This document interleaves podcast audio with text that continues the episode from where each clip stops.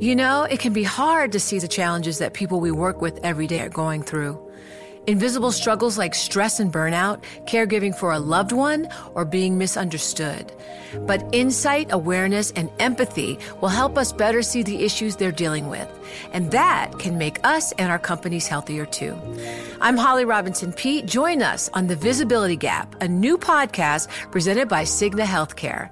Download it wherever you get your podcasts. You know success when you see it, or you think you do the people in the spotlight. But what about those small business masterminds who succeed at making their money work harder? They do that by having a business bank account with QuickBooks Money, which now earns 5% annual percentage yield. Making your money work as hard as you do? That's how you business differently. Learn more about QuickBooks Money at quickbooks.com slash 5APY. Banking services provided by Green Dot Bank, member FDIC. Only funds and envelopes earn APY. APY can change at any time. Welcome to the Bloomberg Markets Podcast. I'm Paul Sweeney alongside my co host, Matt Miller.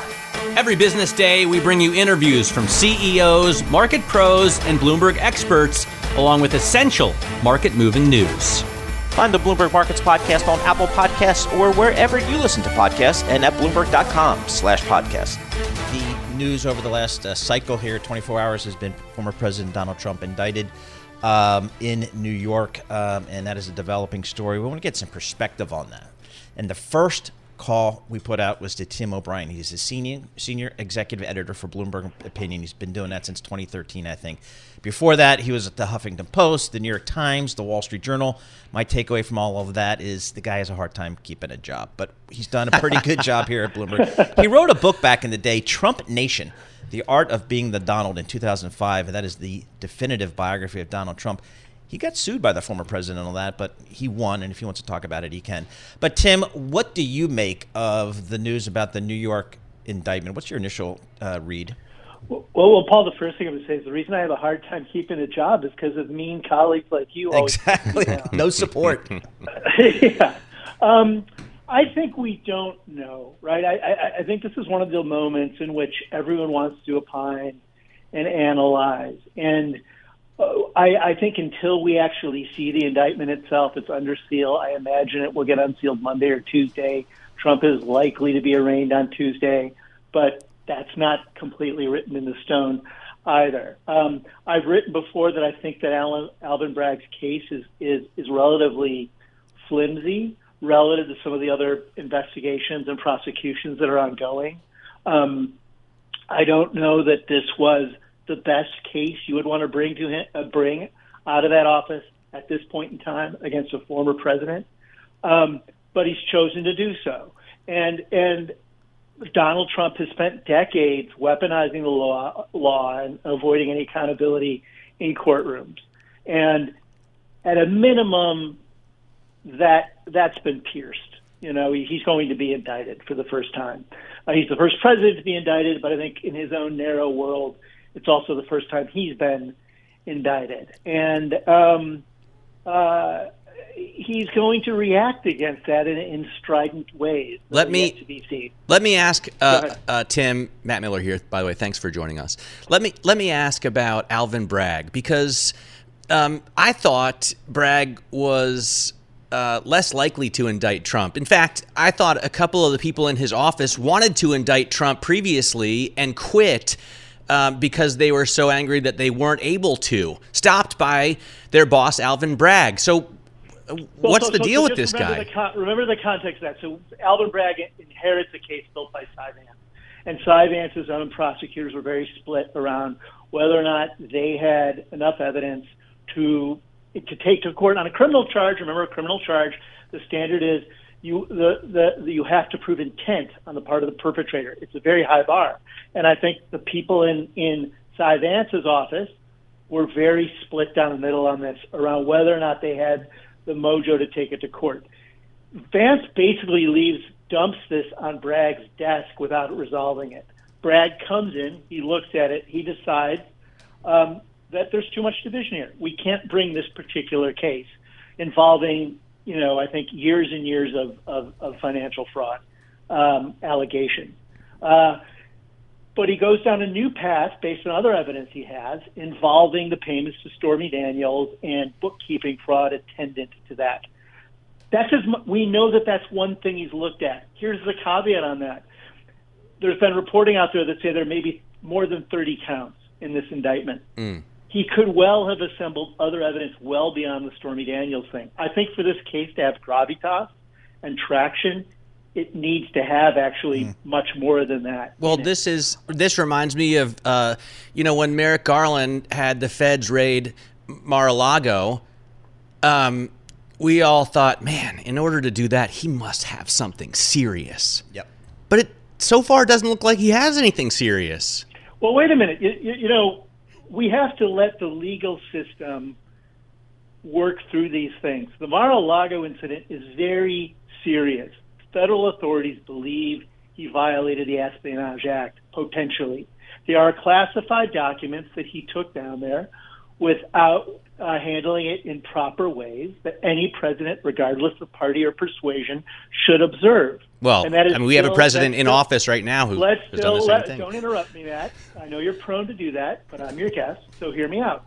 Uh, uh, the, the legal system is there as a process to protect all of us, regardless of party. It can be flawed, it can be inexact, but it is there for a reason. And there's very good reasons the Mar-a-Lago incident is being examined, and it should be, regardless who was in the in the White House. And we don't know what they have yet, so we have to be patient with this so it can get properly aired publicly and and I think that's true of all of these cases. Patience is not my one of my virtues. I know that. I know that. so Tim, help us put into context. I mean, we have the the New York City issue, and we'll get more clarity on it next week when it's unsealed. Help us frame out the other risks for uh, former president in terms of this. Uh, federal investigation as well as the investigation in Georgia, because those seems to seem to be on the first read more serious and perhaps more of a problem uh, for Mr. Trump. I don't know that they are. I honestly think, you know, there's a civil case in New York, uh, New York AG. She's a Democrat. That one could, it's a civil case. It could result in a serious financial penalty. It could put him out of business in New York. It's not going to put him in in prison. It's not going to prevent him from running for the president for the presidency. In Georgia, there's a criminal case there by the Fulton County District Attorney Fani Willis that involves voting fraud. That is also unlikely to put him in jail. It also won't prevent him from running for president. Eugene Debs ran for president as a socialist from jail about 100 years ago. Lyndon LaRouche, a serial tax dodger, ran for the for presidency for the presidency a number of times, even though he'd been convicted of tax fraud. Crimes don't keep you out of the office. What keeps you out of the office is if you've led an insurrection. The 14th Amendment specifically points at insurrection as a disqualifying factor. It was instituted after the Civil War to prevent Confederate seditionists from running for office. That's that's in the DOJ case with the January 6th prosecution. In my mind, the Mar-a-Lago case and the, and the January 6th case, those investigations are the only things that's going to keep him out of office, and potentially, and even they may not. So for, for I think for people who have an emotional investment in the outcome of these, that they think ultimately these are the only things that are going to stop Donald Trump from inhabiting the White House, that's a slender threat. The only thing that keeps Trump out of the White House ultimately, I think, are voters. So, by, the, by the, way, I, yeah, I just want to point out we were talking this morning, and I'm sure a lot of people will will, uh, will talk about this. Tim, you probably already know about it. I thought Trump would be the, would have been the first president ever arrested after office. And some reports have surfaced that Ulysses S. Grant had been arrested for speeding in the late 1800s on a horse. Was speeding on a horse? Yes, yeah. exactly. I find it incredibly hard to believe. That's a good story, though. Um, Tim, what do you think this? How do you think the other, I don't know, Republican potential nominees? How do you think they're going to position themselves here? Are they going to just maybe lay low and let it play out? I think it's tricky. I, you know, I think Pence came out and defended uh, Trump. DeSantis has. I think the tricky thing in terms of the politics of this is that Donald Trump has a very firm hold on about 30% of the Republican Party. It makes him an important factor in the primary races. He has, I think, fatally turned off independents, moderate Republicans, and moderate Democrats, like a sort of middle middle tier of voters. I think, now know who he is, and it, and it, and it hobbles him as a national candidate. So the party is kind of held hostage to getting new people out on the stage who can get through the primary process without being kneecapped by Trump, while still being viable national candidates. And I think each of those individuals, Pence, DeSantis, Haley, they're all trying to navigate around that. I think they don't want to be uh, appearing to be exactly in the same boat as Trump or supporting some of his, you know, some of his greater obscenities. On the other hand, they also know that they need his voters. So it's a tricky balance, I think. Hey, Tim, just about 20, 30 seconds. Is a Trump voter, can a Trump voter be a DeSantis voter supporter or a Haley supporter? I'm, yeah. They can? I think so. I mean, I think I think they can. I think that I think that I just don't think enough. I don't think you can. I don't think DeSantis or Haley can win only with Trump voters. Yeah. I think they need Trump voters plus moderates. And how do you thread that needle? It's like watching a hostage video. Yeah, yeah. All right, Tim. Thanks so much for taking the time. We really wanted to get your uh, perspective and opinion here. Uh, Tim O'Brien, he's a senior executive editor for Bloomberg Opinion. Again, uh, he wrote "Trump Nation: The Art of Being the Donald" in 2005. It was defi- it was described as the definitive biography of Donald Trump. So he has a lot of personal experience reporting on President Trump. We're to have more coming up. This is Bloomberg. You're listening to the Tape. Catch our live program, Bloomberg Markets, weekdays at 10 a.m. Eastern on Bloomberg.com, the iHeartRadio app, and the Bloomberg Business app, or listen on demand wherever you get your podcasts. Some latest reporting on this Trump indictment that hit uh, the tape late afternoon yesterday. Annmarie Hordern, Washington correspondent with Bloomberg Television, and Bloomberg Law host June Grasso. Uh, they join us here both in studio. We appreciate that. They both get the uh, coveted gold star for being in studio. Um, so, June, I want to start with you from a legal perspective. Is this a good case? Well, First, let me say that we do not know exactly what the case is yet. Okay. This is all speculation because uh, the grand jury indictment is still under seal. If what we think it is is actually what it is, then it's a novel case. I mean, weak or strong, it's it's different. It's Okay. never been done before. It's Why is it a mis- it's Okay. taking a misdemeanor, which is the falsifying of business records, and do and in order to make it a, felony. I mean, they're not. They don't want to bring a mis. People are complaining that they're even bringing this case. They don't want to bring a misdemeanor against the president, so former president. And so you take the falsifying business records, and you have to show that that Trump also had an intent to defraud, that in, included an intent to commit. We're thinking a second crime of election campaign finance violations. I mean, that's what we're thinking. So you're taking two, you're taking a felony and a misdemeanor and hooking them together, and it's it hasn't been done by New York prosecutors. I don't know if it's done, been done by anyone. Anyone. So there's a chance that I don't think a judge would dismiss it before it went to trial because you want to get the jury verdict, and the judge is not going to be the one that wants to say that people say I threw that out against Donald Trump. So, but after on appeal, I mean, an appellate court could reverse. Okay, so Annmarie, from the political perspective here, again, the first time a former president has been indicted. What's the feeling in Washington? What's the feeling about And the any- first time Trump's been indicted. uh, and the first time Trump's been Which indicted. that's I think more shocking. exactly, exactly. So, what's the feeling from Washington? Well, he's not just a former president; he's also a candidate Right. on the Republican Party to be their front runner, and he's right now he's is their front runner. He's winning in all their polls for 2024. So what you can imagine is that for Washington, this is just hardening those political divides. Um, the one place you will not see a comment from is the White House. President Biden left this morning to go to Mississippi, and he was asked repeatedly, Yep, "Do you have a comment? Asking anything about the indictment? Any thoughts at all? I'm not going to comment on that. I'm not going to comment on that." The Republicans in Congress, though, there's talk of them even sending out a subpoena to Alvin Bragg Hmm. because they think that this is, uh, well, they're calling it outrageous.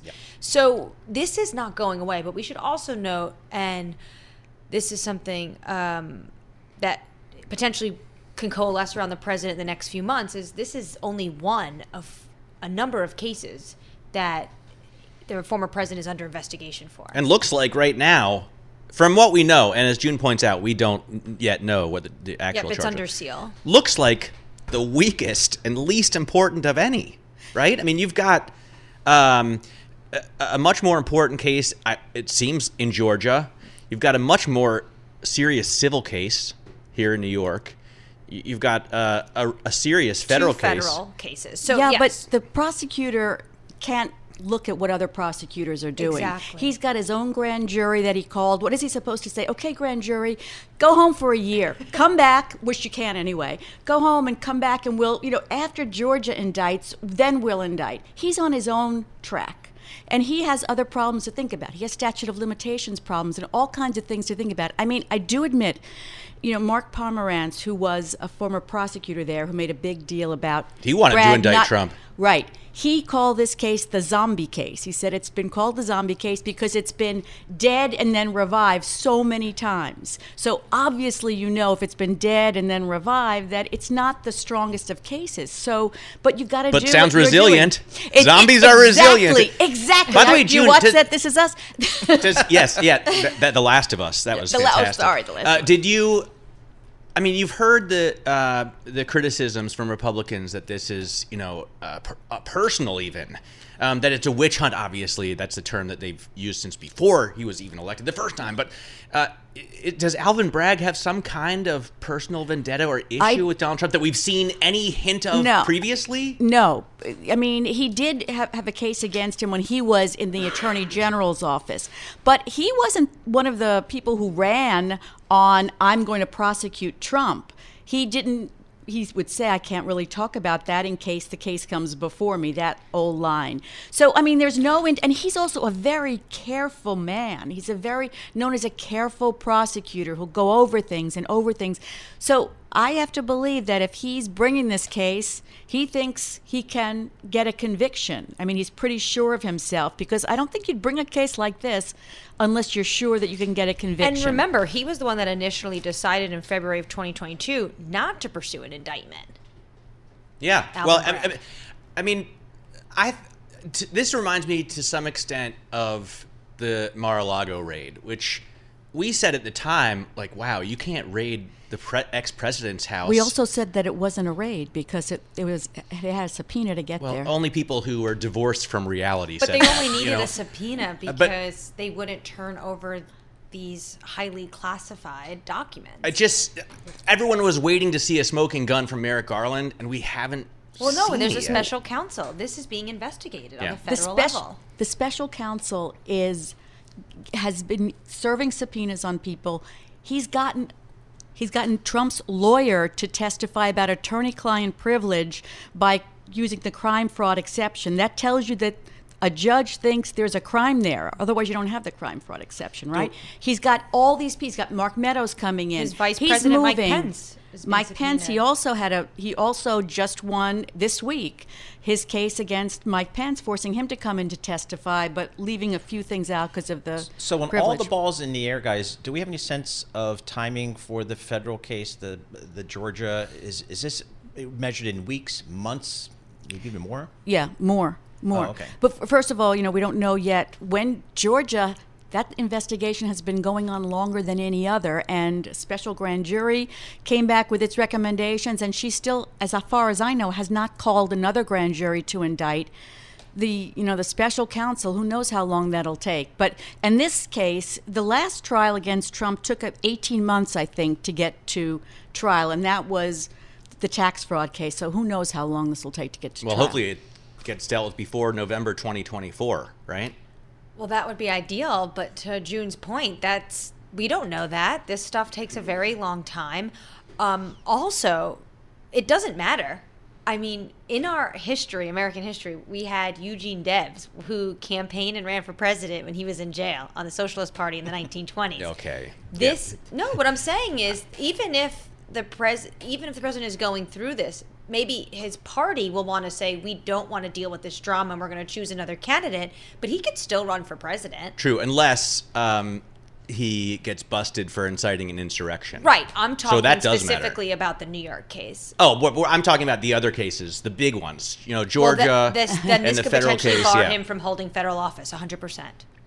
Um, and, and, and it's unlikely now that he lacks support from his party, right? Because Complete opposite. What Yeah. you are seeing is the base is coming out They are donating. He is campaigning off of this. Since he said, I will be arrested, he has been sending out campaign letters. He has been talking about it. You saw his rally in Waco, Texas, saying, I am the one that is a victim here. I need your support. Look at what these Democrats are doing. And he's forcing every Republican to make a decision on who they stand by. So not only are you going to see the hardening of politics between Democrats and Republicans, I think you'll see a hardening of politics within the Republican Party. Those that say we need to lean into him and support the former president, those that say he didn't win us the midterm elections, he didn't win the last election. It's time we move on to a new leader. Okay. When does it get tiring? Yeah, the witch hunt yeah. thing. I'm a victim. I can't. I can't believe he's still able to raise money on that. He's been saying that for how many years well, before he became a president. So I mean, I, it'd be interesting to see how this shakes out. Annmarie, from from the Washington perspective, how aggressive do you think the Republicans in Congress will get here? Well, they'll be incredibly aggressive. We already, before the former president was indicted, you had Jim Jordan, you had James Comer. They're coming out, sending letters to Alvin Bragg. They want him to come to D.C. They want a hearing about this, but it's it's a hearing to nowhere, right? The Republicans only hold the House.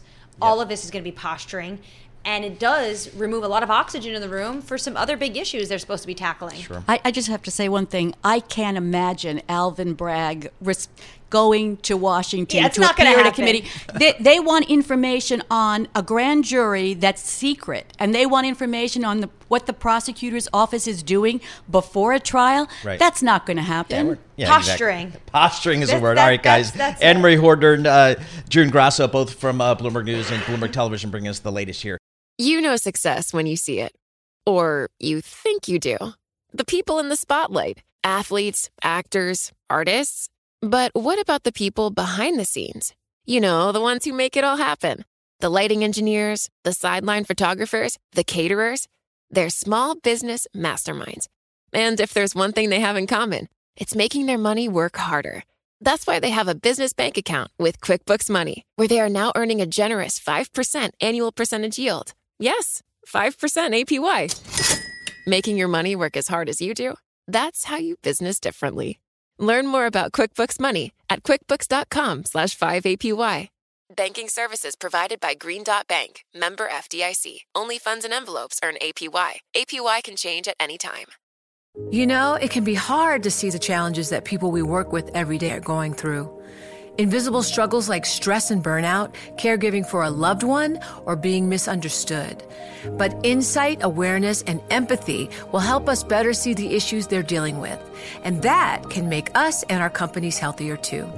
I'm Holly Robinson Peete. Join us on The Visibility Gap, a new podcast presented by Cigna Healthcare. Download it wherever you get your podcasts. You're listening to The Tape. Catch our live program, Bloomberg Markets, weekdays at 10 a.m. Eastern on Bloomberg Radio, the TuneIn app, Bloomberg.com, and the Bloomberg Business app. You can also listen live on Amazon Alexa from our flagship New York station. Just say, Alexa, play Bloomberg 1130.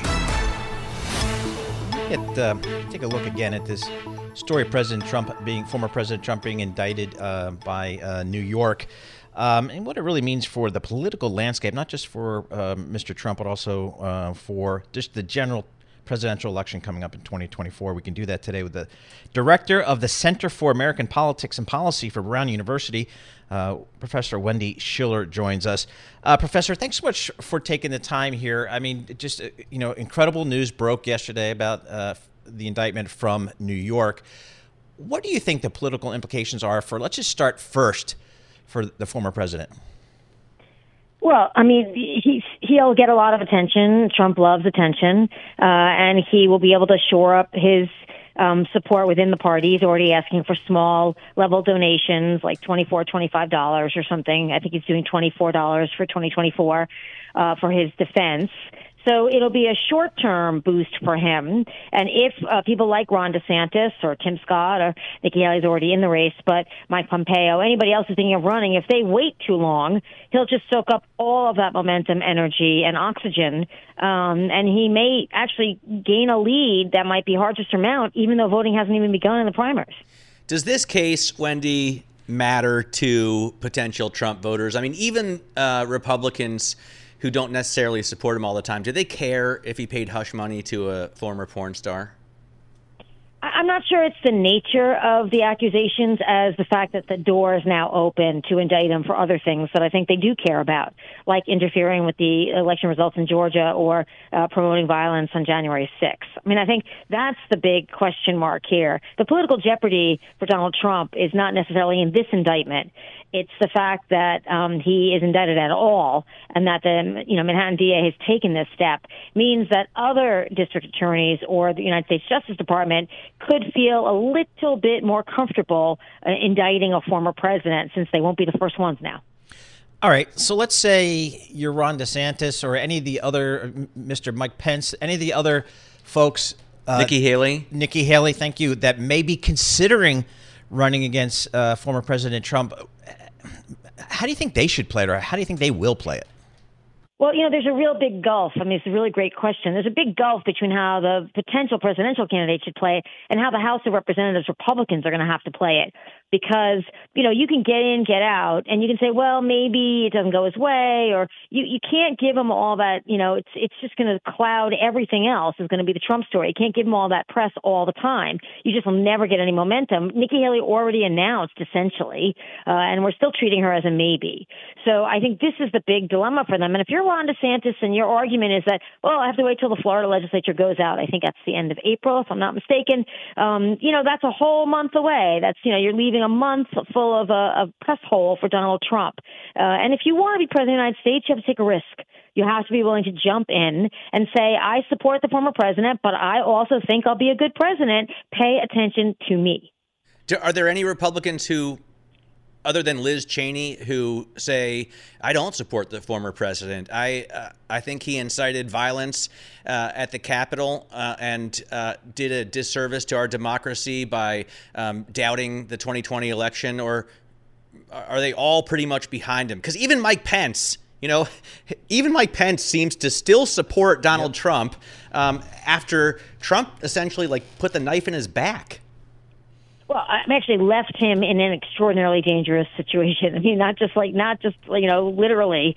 Uh, uh, it's really, it's something to behold. I don't think we've ever seen a former president, even Nixon, when he came back and won in 68, didn't have the hold on the party uh, in 64. So it's really, you just haven't seen this kind of hold. And for the House Republicans who just won, particularly in New York and California, for example, the newbies, they, they're worried about a primary. I mean, they're always worried about a primary, but they're really worried about a primary primary, and that primary challenge will come from an a, a avid Trump supporter.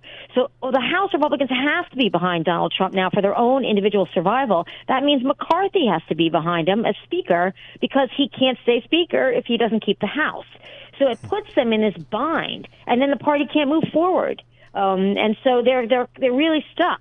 And unless somebody else is an alternative that can say they believe everything Trump believes, but without the baggage, then there's nowhere for them to turn. And it, it's a, it's sort of almost a stalemate yep. within the Republican Party. All right, Professor, we want to get the legal side of this right now. We could do that with a former federal prosecutor and former special counsel to Robert Mueller when he worked at the DOJ. Uh, that is Michael Zeldin. Uh, Michael, thanks so much for joining us here. What do you make of the legal case for New York against uh, former President Trump here? That was I know it hasn't been unsealed, but what what we know now.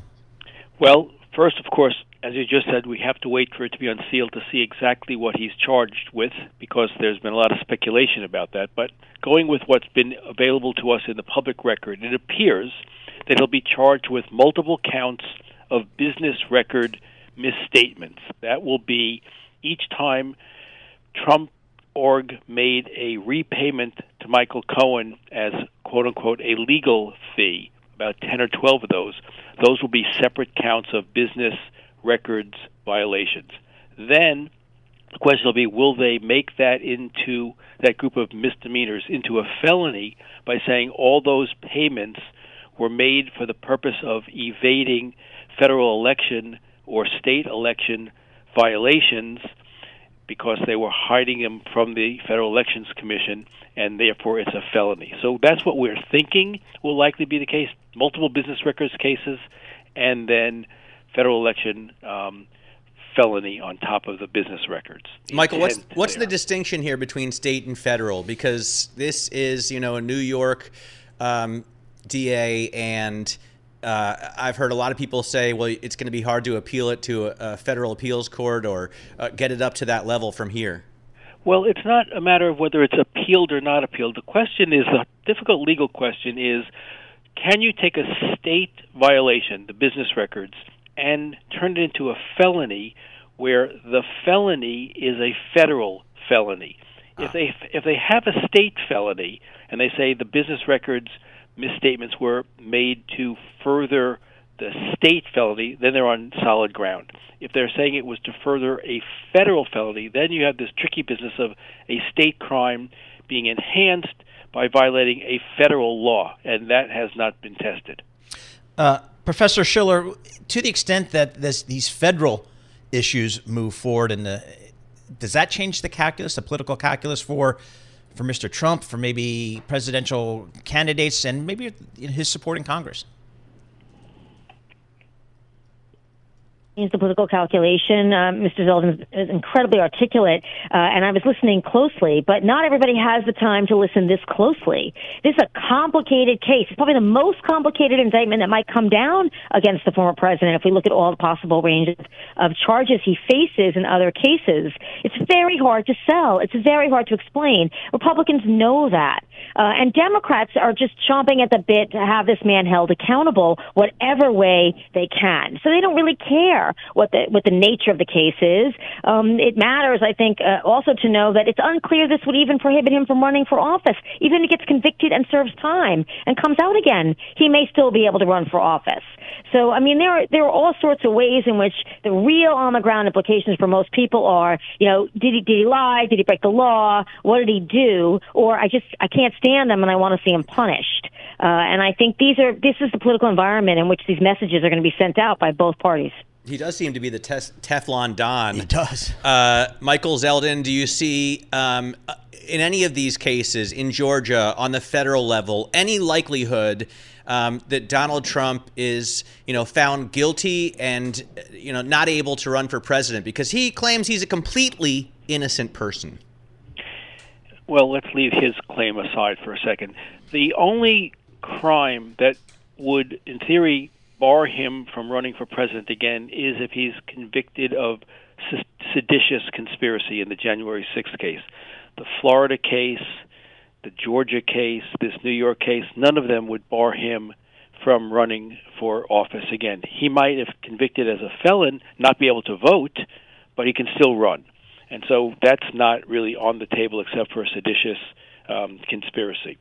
And you know whether he is able to capitalize this on political grounds really remains to be seen because, as the professor indicated, there is a need, I think, in the Republican Party for them to move past Trump and his demagoguery. I don't think that is a sustainable general election party.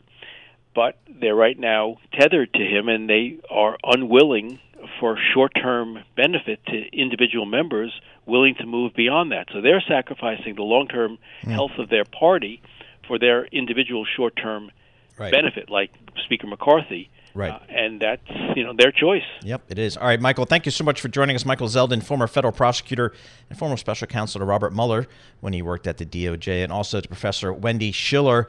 Uh, she is a director of the Center for American Politics and Policy for Brown University. You know success when you see it, or you think you do. The people in the spotlight athletes, actors, artists. But what about the people behind the scenes? You know, the ones who make it all happen the lighting engineers, the sideline photographers, the caterers. They're small business masterminds. And if there's one thing they have in common, it's making their money work harder. That's why they have a business bank account with QuickBooks Money, where they are now earning a generous 5% annual percentage yield. Yes, 5% APY. Making your money work as hard as you do? That's how you business differently. Learn more about QuickBooks Money at quickbooks.com slash 5APY. Banking services provided by Green Dot Bank, member FDIC. Only funds and envelopes earn APY. APY can change at any time. You know, it can be hard to see the challenges that people we work with every day are going through. Invisible struggles like stress and burnout, caregiving for a loved one, or being misunderstood. But insight, awareness, and empathy will help us better see the issues they're dealing with. And that can make us and our companies healthier too. I'm Holly Robinson Peete. Join us on The Visibility Gap, a new podcast presented by Cigna Healthcare. Download it wherever you get your podcasts. You're listening to The Tape. Catch our live program, Bloomberg Markets, weekdays at 10 a.m. Eastern on Bloomberg.com, the iHeartRadio app, and the Bloomberg Business app, or listen on demand wherever you get your podcasts. We're going to go right to our next guest, um, John Authers. He's an opinion columnist for Bloomberg News.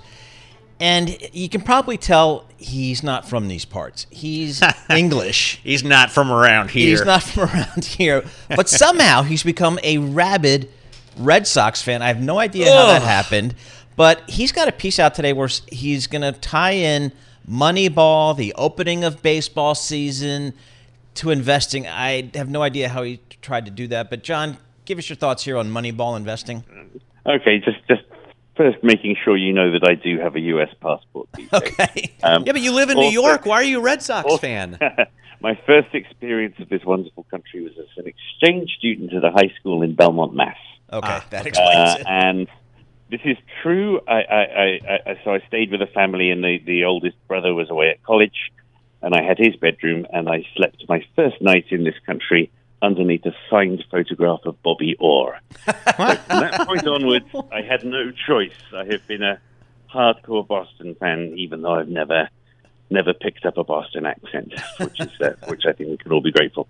Yeah. Now, uh, in terms of baseball, um, uh, basically, the rule changes that they've made uh, for this season are very interesting, and I think they reflect uh, the way baseball has moved in its use of stats and data, and that there's a very close parallel there with the way um, markets have moved. That, that uh, quants and factor investors have steadily got ever more sophisticated uh, in their use of stats, which has required everybody else get that much more sophisticated with the result that you uh, you have um, a market where it's very difficult for new entrants to have any success at all unless they've got some really powerful computers, um, which is not so dissimilar from the, the baseball revolution of looking at the launch angle with which you hit the ball, looking at uh, uh, you know measures for, for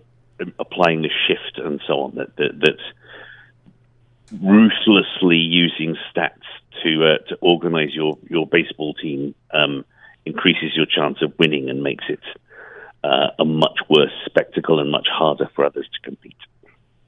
So that was that's my basic comparison there. And so bringing it to investing, how does that work? Which is much less interesting. Yes. uh, so. Well, we don't have the same kind of rule changes, do we? I mean, uh, no. baseball started yesterday, and they got a 20 second shot clock, essentially pitch clock. Yeah. Uh, you can only what you can only try and pick off a runner twice. Um, yes. And, the, and the apparently the ba- yeah the bases are um, bigger. Fourteenth yes, inning, you get a runner on base if you get out that far on second base. Um, yeah, that, that's I have a bit of a problem with it, but then I'm a I'm a purist. That seems like, gimmicky yeah. to me. Yes, yeah. But the, um, I, I, mean, the Red Sox managed to lose their first game of the season 10-9, and even though there was that much scoring, it barely lasted more than three hours. Right. Um, which which That's is awesome. indicative of something. You would normally expect a game. if only soccer would do something like that. Well, soccer was lasting more than 90 minutes or less than 90 minutes. Anyway, okay, I thought you wanted to talk about investing. So, yes. So in terms of in terms of investing, yes, you're quite right. There is no um, there's no equivalent of Theo Epstein to come in and change the rules on you in investing. It's ultimately uh, the market. The way people uh, behave, the way they invest, the way they deploy funds changes the way the market behaves.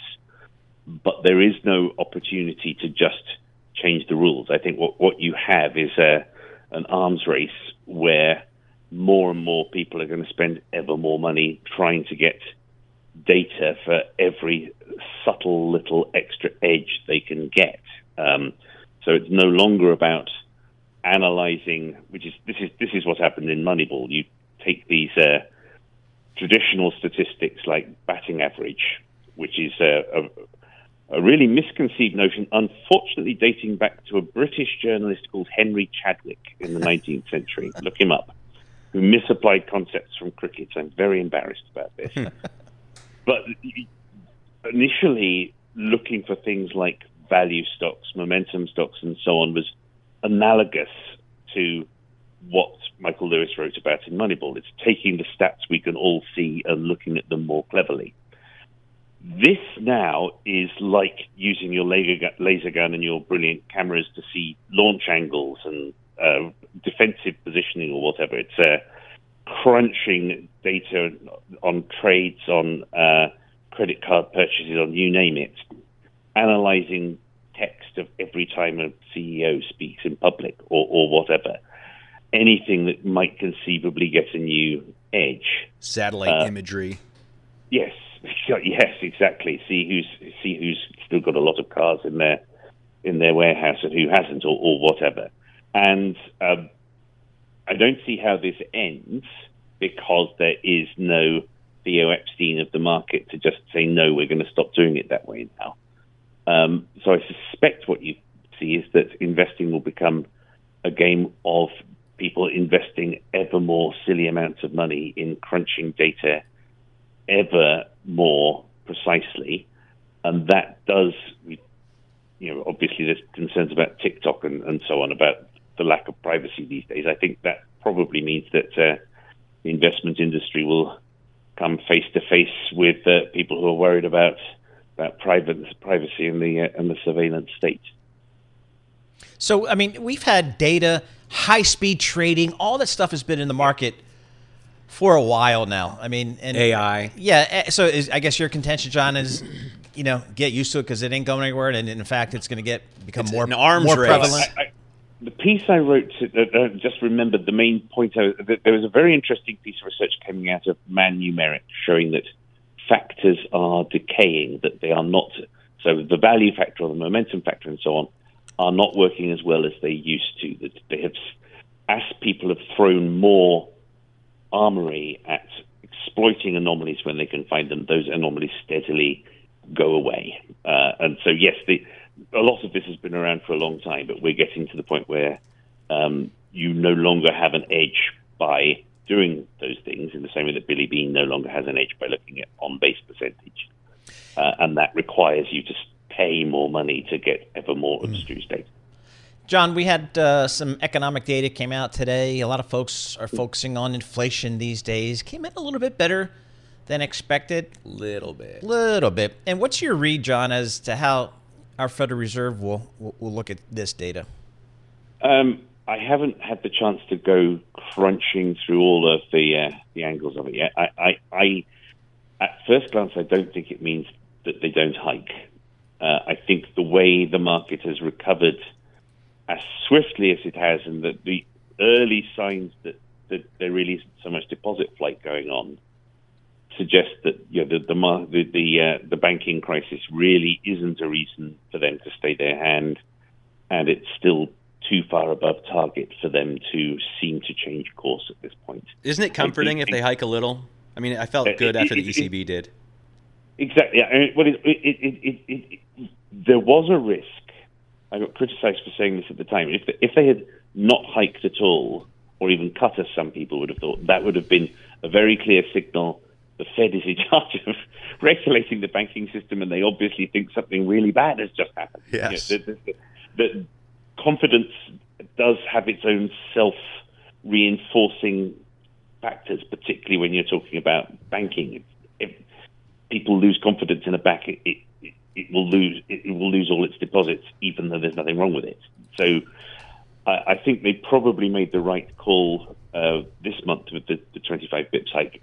I, I, the market at the moment thinks we'll get another 25 bips, and that will be the end right. of it. I think that's a reasonable baseline. I'm still nervous about. We need more inflation. I'm still nervous about the notion that, right. that rates will be coming down by the end of the year. Hey, John, you, you mentioned that you've gained your U.S. citizenship. Uh, good for you, but I'm yeah. guessing you're still an Englishman at heart. May 8th, the coronation of King Charles III. How locked in are you going to be on that or not? I, I had forgotten that was happening on me. uh, I, I, thought you were going to tell me the FA Cup final was then. I think. See, I know that's I'm later these.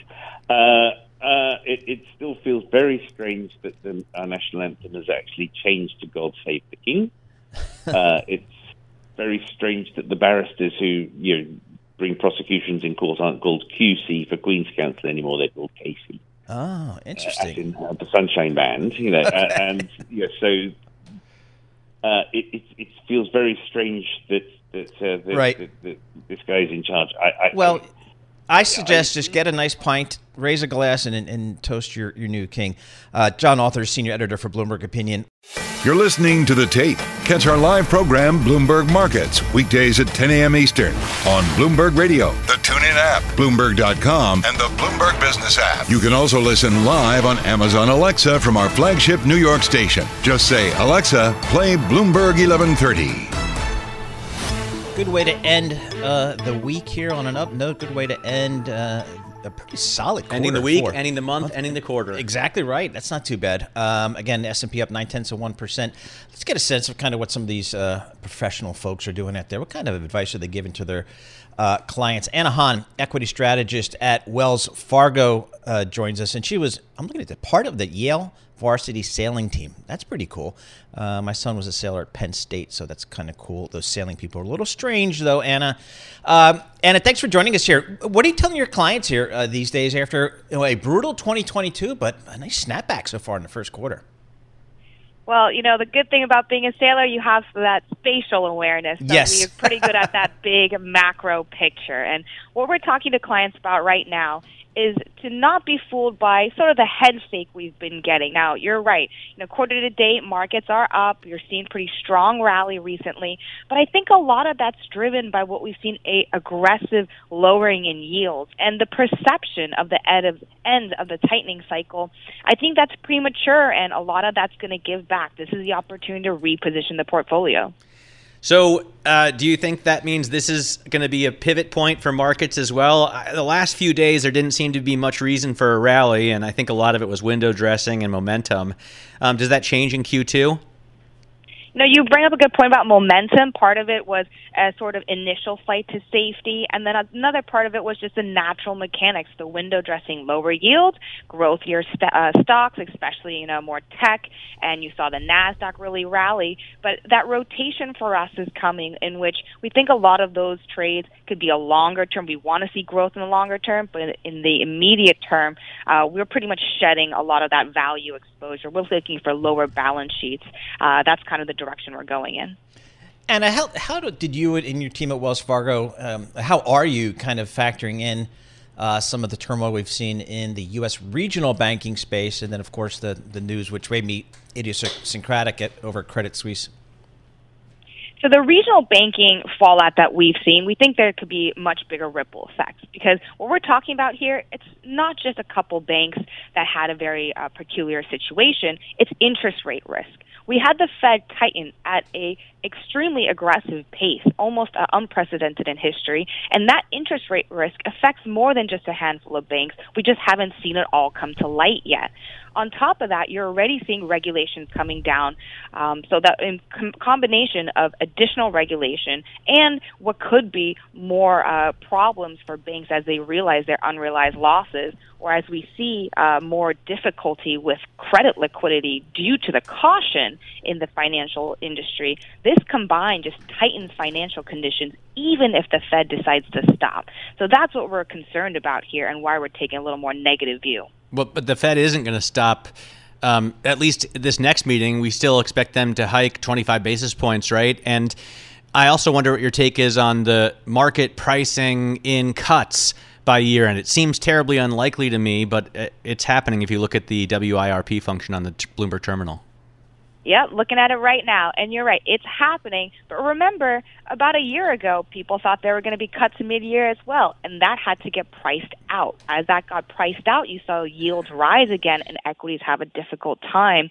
Uh, I think that's something that we're going to expect again. I think these cuts, you're right, they're premature. And as the market has to reprice that, that kind of turmoil is where we want to be cautious and make sure we're positioned in the right way. But I think longer term, When we talk longer term, right now you've got the 10 year nominal three half. We think that it can go up to about 360, 370. The longer term, it's coming back down, and that longer term trend is how we want to position. That's why we're favoring that long duration trade. How about valuation here? Um, a lot of folks say, all right, we might get a trade here on, you know, a, a pause in, in the Fed, but long-term valuation still not our friend here. And given maybe some of the, the macro uncertainties out there, how are you guys thinking about that? We're being very careful about valuation, very particular. Uh, what we want here is growth at the right price. Now that sounds cheesy and it sounds uh, no. I made a lot of money on that back in the day.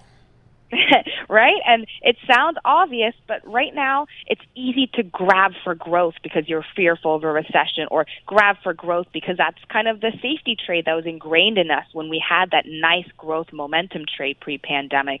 But what we got to notice now is the better valuations are slightly down the cap. We like especially the mid growth, mid cap growth space. You're seeing more friendly valuations, you're still seeing steady growers, and you're still seeing clean balance sheets. So this combination is a pretty sweet spot for us that we think there could be more edge rather than chasing these really big large cap growth names that may already be too expensive. Uh, in particular, um, some of with some of the rally we've seen in the last few weeks. What kind of uh, advice do you give just your average uh, retail investor? Maybe somebody at a bar asked your take on a 60-40 portfolio. Is that is that dead, or um, is that still uh, something to stick with after you know it was turned on its head last year?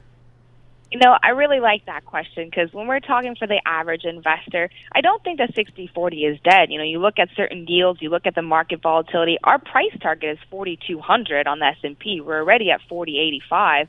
You know, it's not the most attractive price return there, but I think what I emphasize here is to be lower risk. When you're uncertain and we're not sure the fallout and really the full impact of this uh, regional banking crisis, we're expecting tighter uh, financial conditions, and you just have this turmoil. I think as a retail investor, you want to be a little more high quality, lower leverage. You want lower volatility names and kind of tighten the book a little bit so you can see where things shake out. Because if things turn out for the better, I think that's something you will have time to reposition into. But for now, the pain point could really be uh, a downturn in the markets. We want to avoid that in particular. You know, no need to get burned in the high risk names. So, and as some of the, the big cap tech names that had been the stalwarts for the last decade plus have actually had a really hmm. good start to the year here. I think Microsoft, Apple, of course, Meta's got its own story on the cost cuts. Have they have they gotten ahead of themselves? I think a bit. You know, with these big cap tech names, it's easy to lump them all together. But you look at a lot of it, it's duration risk. And, you know, as you see yields come lower, they can have that nice rally. They also had some tough underperformance from last year, so you're seeing a little bit of that give back. But to us, when we look at big cap tech, it's too uh, much of a lump sum. You know, it's a darling favorites that we see in the headlines. For us, we like to be particular. You know, within tech, if you want to be a little more defensive, I would suggest more leaning towards software, particularly than semis. Uh, semis has a little more of that cyclical exposure traditionally. But still, it's not that there aren't opportunities in big cap tech. We just think it's a little premature because yep. you're seeing that risk rally here. Um, but really, if you're positioning for a year out, then there are opportunities to be had. But look for that yep. right valuation. All right, Anna, thanks so much for joining us. Really appreciate getting your perspective. Anna Han, she's an equity strategist at Wells Fargo. Thanks for listening to the Bloomberg Markets Podcast. You can subscribe and listen to interviews at Apple Podcasts or whatever podcast platform you prefer. I'm Matt Miller. I'm on Twitter at MattMiller1973. And I'm Paul Sweeney. I'm on Twitter at PT Sweeney. Before the podcast, you can always catch us worldwide at Bloomberg Radio. Collaborate for a greener future at the Bloomberg Green Festival, a groundbreaking celebration of the thinkers, doers, and innovators leading the way. From design and culture to technology, science, and entertainment. Hear from inspirational speakers and immerse yourself in climate solutions. July 10th through 13th in Seattle. Title sponsor Amazon. Official airline Alaska Airlines. Get 20% off using promo code radio20 at bloomberglive.com slash green festival.